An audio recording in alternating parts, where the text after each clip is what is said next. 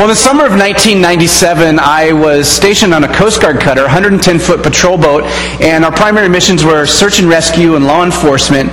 Um, at the time, I was a gung ho 22 year old ready to take on the world. So I was really excited one night when at home we got this call to get our behinds to the ship immediately, uh, and I knew something big was going down when I got there, we had a simple kind of briefing that uh, we had some intelligence that a known drug network was uh, running some, some materials off of the San Juan Islands.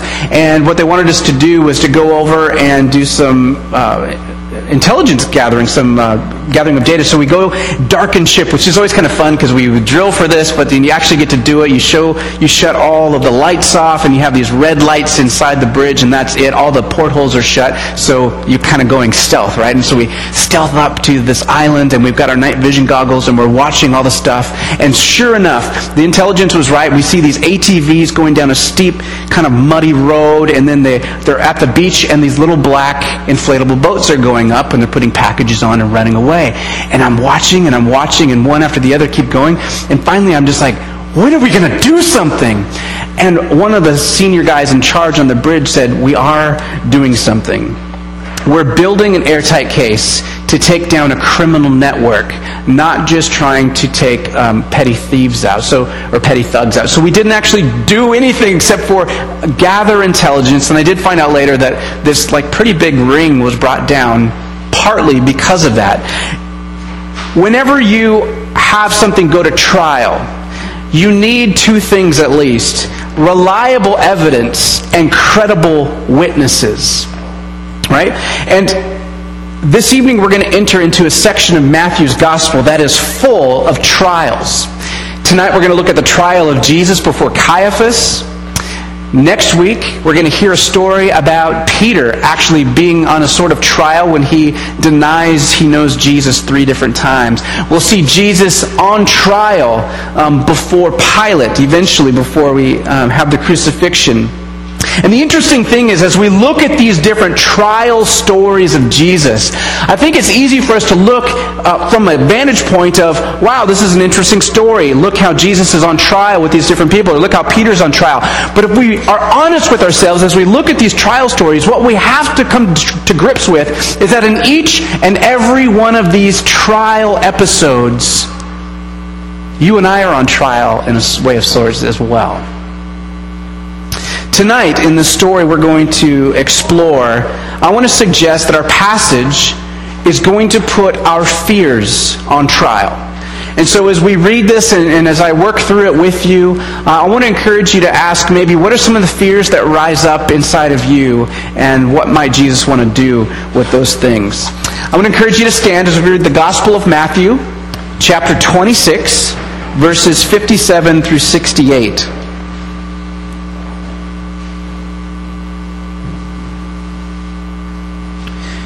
Those who had seized Jesus led him away to Caiaphas the high priest, where the scribes and the elders were gathered together. But Peter was following him at a distance as far as the courtyard of the high priest and entered in and sat down with the officers to see the outcome or to see the end. Now, the chief priests and the whole council kept trying to obtain false testimony against Jesus so that they might put him to death. They did not find any, even though many false witnesses came forward. But later, two came forward and said, This man stated, I am able to destroy the temple of God and rebuild it in three days. The high priest stood up and said to him, Do you not answer? What is it these men are testifying against you? But Jesus kept silent. And the high priest said to him, I adjure you by the living God that you tell us whether you are the Christ, the Son of God.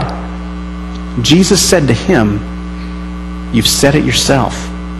Nevertheless, I tell you, from now on you will see the Son of Man sitting at the right hand of power and coming on the clouds of heaven. Then the high priest tore his robes and said, He has blasphemed. What further need do we have of witnesses? Behold, you have heard the blasphemy. What do you think? And they answered, He deserves death. Then they spat on his face and beat him with their fists. And others slapped him and said, prophesy to us, you Christ, who is the one who hit you?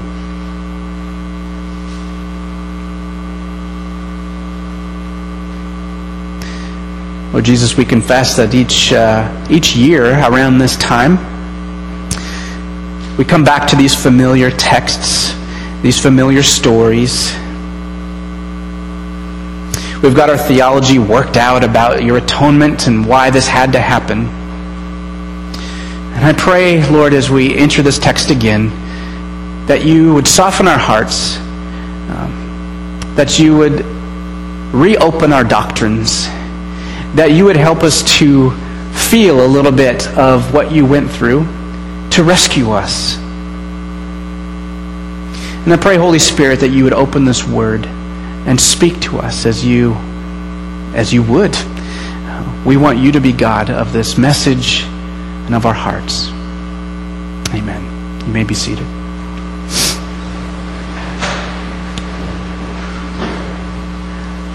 I open uh, this message with a little story about how one would build a case, the painstaking things it takes sometimes to build a case where you have uh, credible witnesses and things like that. And, and it's not always glamorous, and it takes time, and it takes letting little things go sometimes to build a bigger case. That's how it's supposed to be done, at least. That's not exactly how it was done in this story in roughly 33 AD. The priestly class had been watching Jesus with malicious intent for quite a while.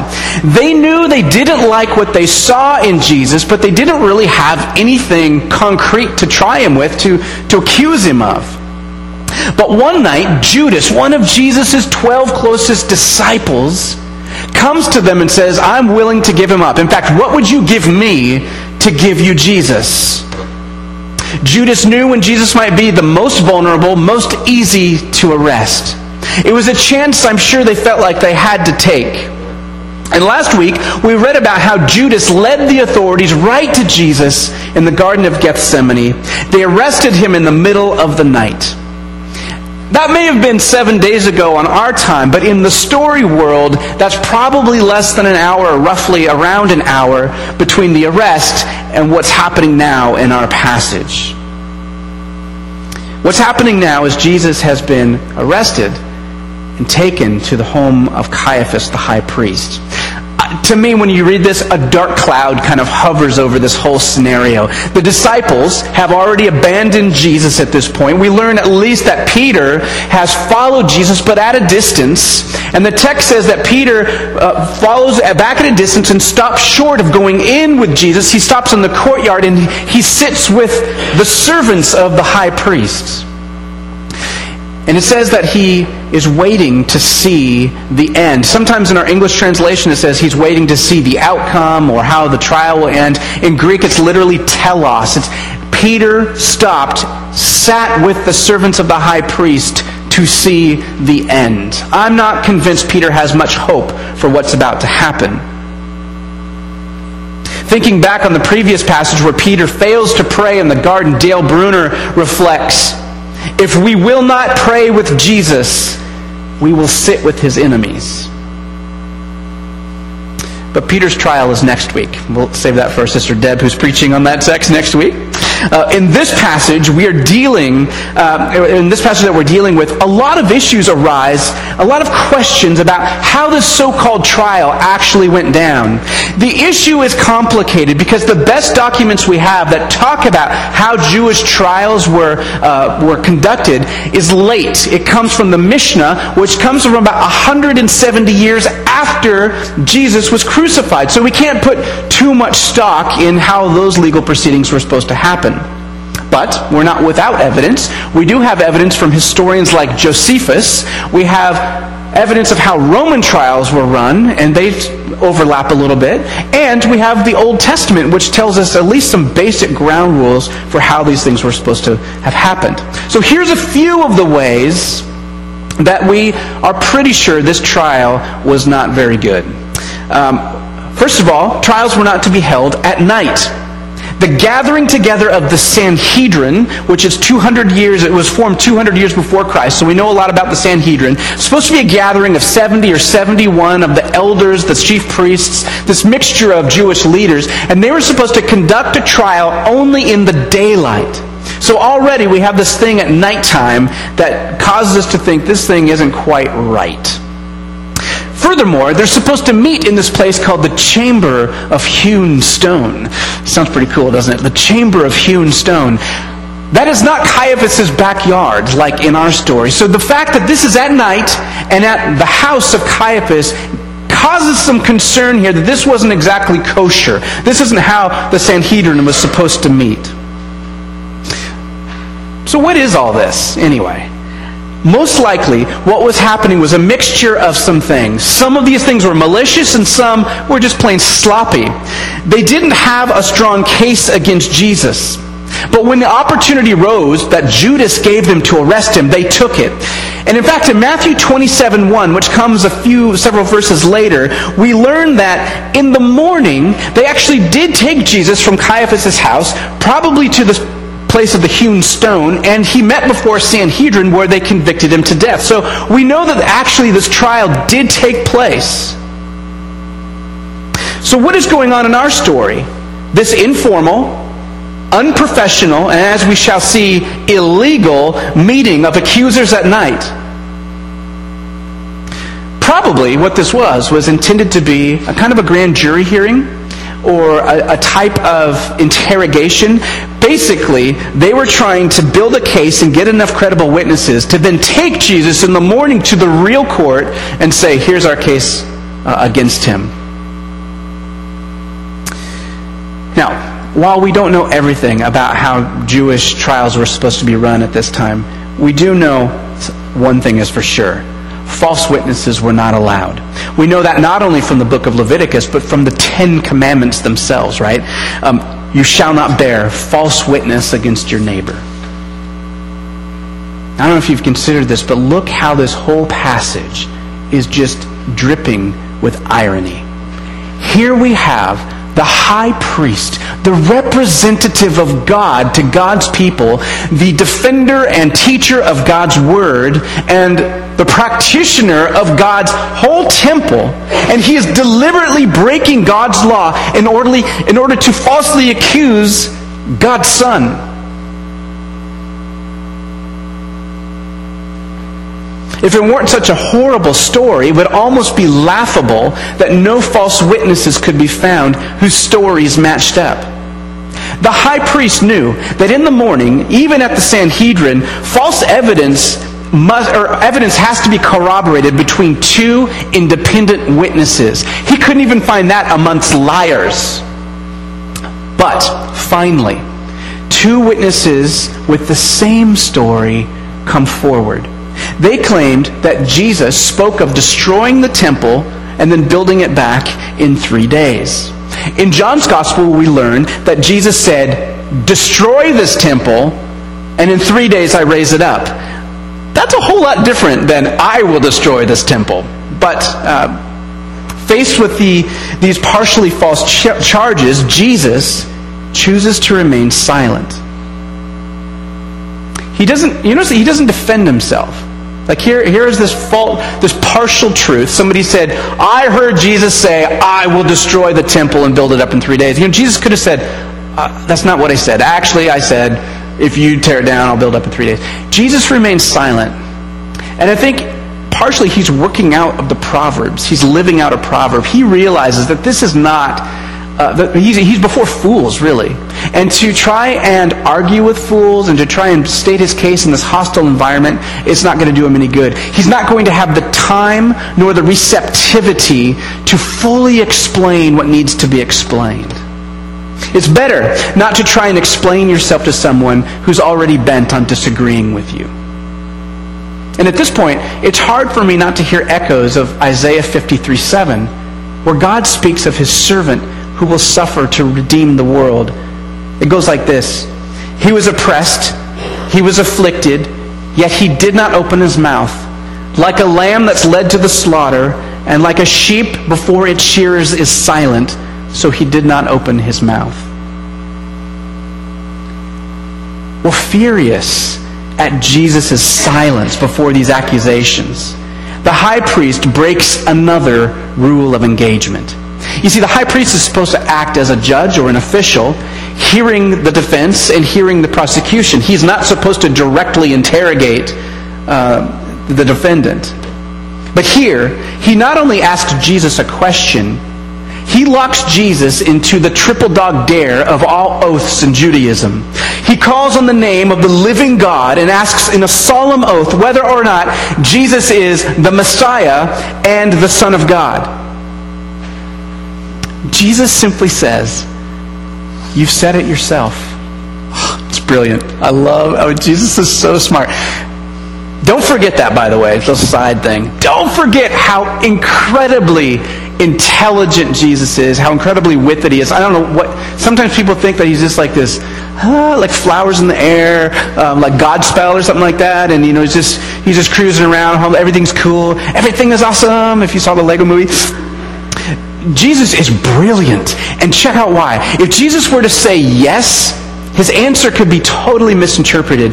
The title Messiah and Son of God had so many shades of meaning in the first century, depending on what teacher you were listening to or what popular, what was popular in the doctrine at the time. It could mean a whole number of things. But for almost everyone, it meant at least this that they expected the Messiah to be a kingly military ruler who would go kick Rome off the throne and put Israel back in power.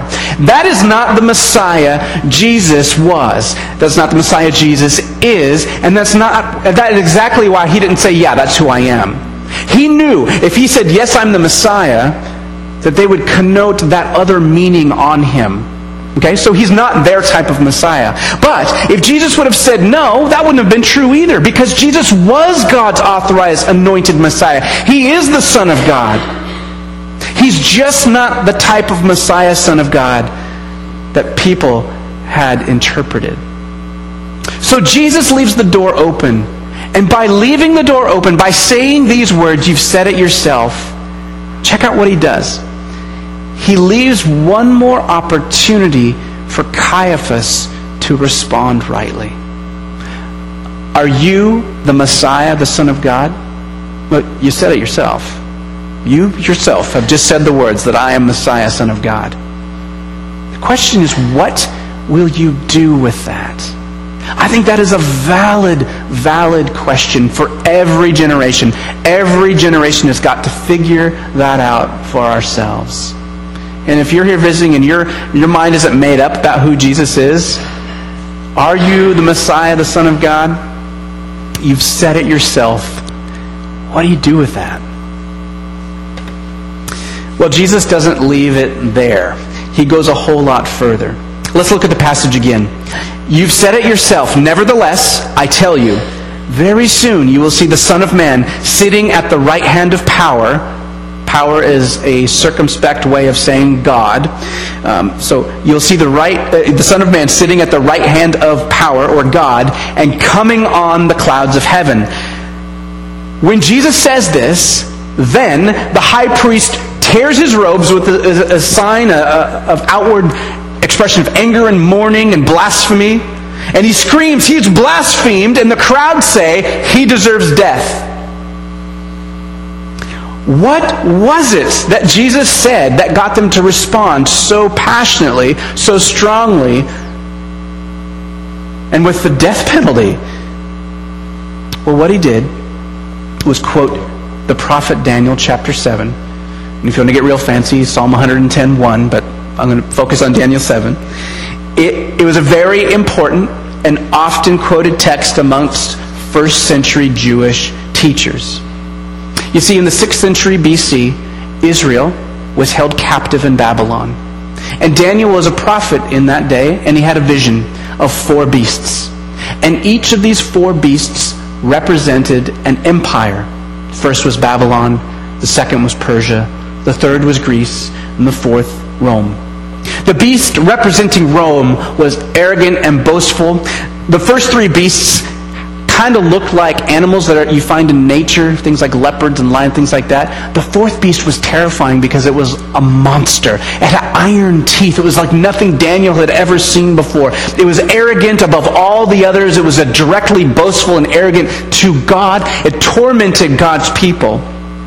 Anyway, Daniel's vision continues, and in this vision, there's a court scene, a trial, just like what Jesus is in, right, in the story. There's this court scene and there are thrones and in one of the thrones is the ancient of days is god himself and he sets up this trial and he judges the four beasts and he destroys rome this arrogant beast the enemy of god and the enemy of god's people and then there's one like a son of man, an individual who represents all the people of God, all the faithful believers of Israel. There's one like a son of man comes up to the throne and takes a seat next to God. He rides up on a cloud, takes a seat next to God, and he's given power and dominion and a kingdom that will not end. Okay, now you're ready for this. The high priest is furious. Not only because Jesus is self identifying with the Son of Man figure, but because if Jesus is the Son of Man, then the role of the beast in that story is not just Rome, but it is the corrupt priesthood who's holding him on trial right now. And it is Caiaphas himself. Think about that a moment. Think about this. If Jesus were just a guy suffering from an extreme delusion of grandeur, do you think that Caiaphas would have gone to all this trouble? I mean, I got to give Caiaphas some kind of credit. He's at least a priest of God. I, I got to think that he's trying to usually uphold the Word of God to some way, shape, or form. He doesn't want to get up in the middle of the night and do all this stuff. If it's just some guy who's saying, I'm the Son of God or the Son of Man, would Caiaphas really have gone to all this trouble to get false witnesses in there? If Jesus were just a misguided revolutionary, would Caiaphas have wanted to get involved in this? You know, frankly, Rome was really good at crushing revolutionaries on their own. It happened all the time. And I don't read any stories about Caiaphas or any of the priesthood getting involved in that. If Jesus were just a troublemaker, Caiaphas, I think, would have stayed so far away from that guy because he wouldn't want to be he wouldn't want to be associated with him in any way shape or form. I think there's something so much deeper going on in the story. And it's not just the nighttime arrest and the false witnesses that gives it away. It's the absolute venom that spews out of caiaphas that spews out of the sanhedrin that gives it away to me. How is it that the high priest of God would condone his men taking turns spitting on the face of this man and beating him and mocking him and blindfolding him and saying, Who hit you that time? Prophesy to us, you Christ. This is personal. This is not just a difference in doctrine or some man who's a little full of himself. I think that Caiaphas knew Jesus was someone special. And I think that Jesus, his way of life, his way of being, threatened Caiaphas in his comfortable way of life. And that made Caiaphas very afraid. A few years ago, I read a book called The Man Eaters of Kumaon by Jim Corbett. Anyone know of Jim Corbett?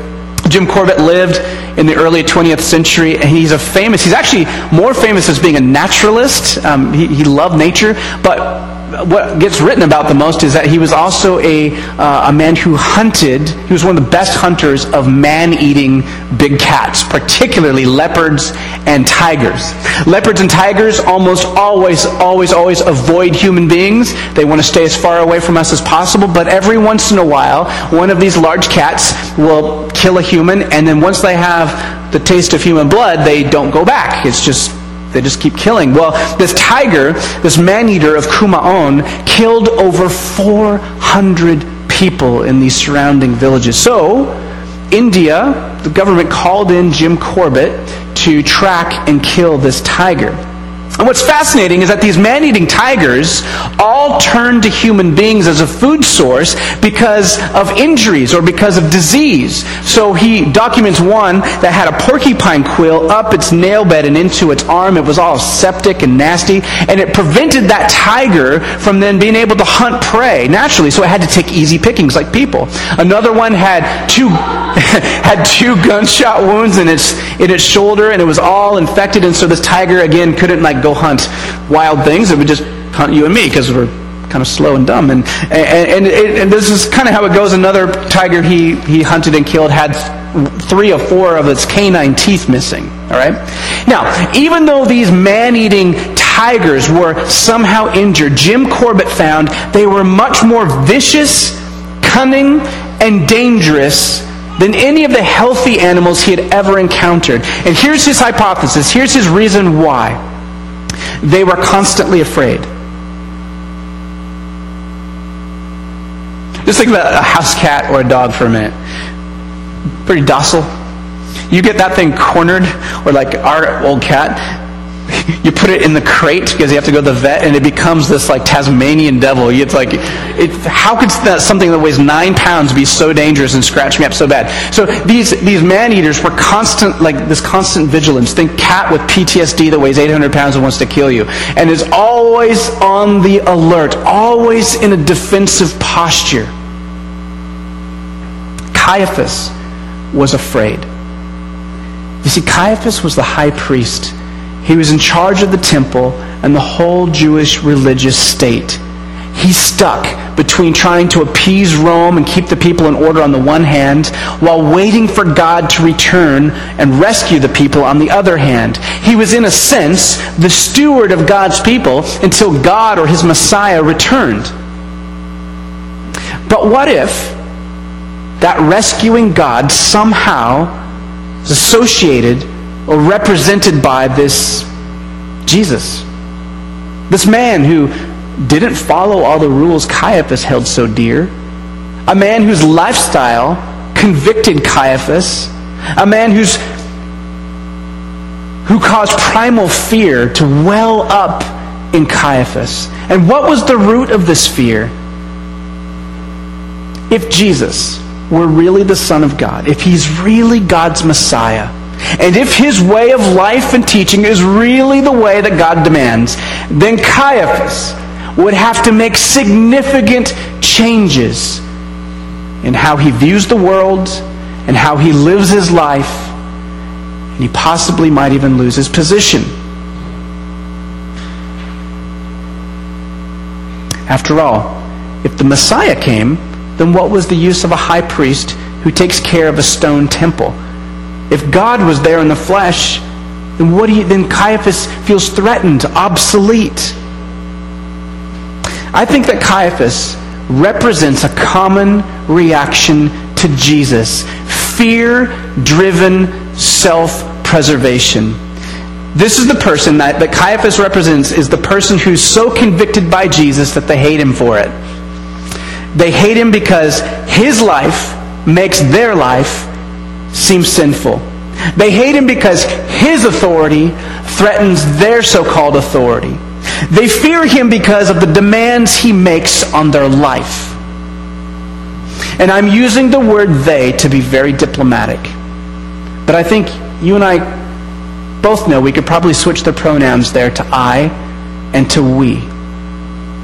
There are areas in our lives where we just don't want Jesus to touch. And when he gets too close to those sacred areas of rebellion, ah, we lash out in anger like a cornered beast. And usually our anger and our venom is pointed outward at other people, and it's usually pointed outward at other people who are closest to us and we love the most. We feel arrested by fear. And I think it's the fear of the lordship of Jesus. But I think there's a second way that these fears are played out in this passage. It's the way of Peter, who followed Jesus, but from a distance. He wasn't too sure what was happening. Jesus hadn't turned out to be the kind of Lord he was comfortable following. Back in the garden when the angry mob showed up, Peter was sure that was the minute Jesus was going to come out guns blazing and show his true hand as Messiah and take the throne. And that didn't happen. And I wonder if Peter realized for the first time, I might die following this man. And while Jesus is being accused by these false witnesses, there's Peter within earshot in the courtyard. Peter sits with the enemy while he himself is a credible witness to say, wait a minute, I've been with this man for three years. What are you accusing him of? Healing people? Casting out demons? Teaching the Word of God? Instead, Peter plays it safe and keeps Jesus at a distance. The great Danish philosopher Soren Kierkegaard wrote of the difference between admirers of Jesus and followers of Jesus. He writes, Admirers respect how Jesus led his life. They gain inspiration from his teachings and his attitude. They know and they love his teachings.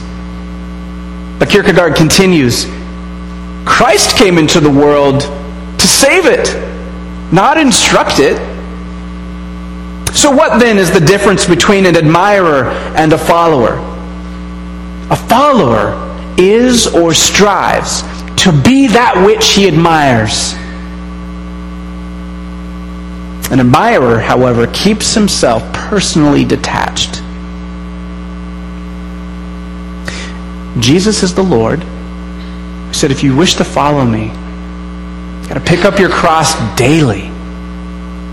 Deny yourself. He doesn't say, just try and do a few of the things that I said, or try and imitate a few of the things that I did. If you get some of it right, that's okay. And Jesus, if I'm honest, when I look at him, I find myself fearful of what Jesus really wants from me, what he really demands. You know, when a large company gets sued, maybe, I don't know, I haven't even thought about this very well, but maybe they make a product and it's a little defective and it hurts somebody. So they want to keep it out of the media and they go to the family and they say, hey, we're willing to settle out of court, settle out of court on this. We'll give you a few million. You guys just hush it up. We'll fix the product. Don't worry about it. You know, they always want to settle out of court because they know if they go to court, well, A, their name is dragged through the mud, and B, they're probably going to lose a lot more. Maybe a class action lawsuit comes out, something like that, right? I found that Jesus constantly wants to set me free. But what I do is I try and plea bargain with him.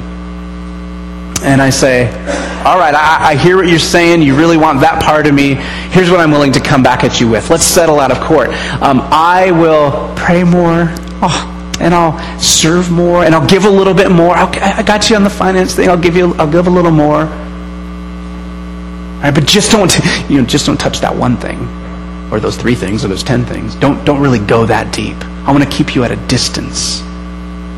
See, Jesus wants to set me free from my core hang-ups control and lust and self preservation. He wants to set me free, and I get afraid like a cornered animal, and I get angry and I get defensive. Because I don't like him pushing on those pressure points. And I find that if I am not intentional about asking Jesus to help me change, I end up, like Peter, following him at a distance. How about you? What hot buttons has Jesus been pushing lately?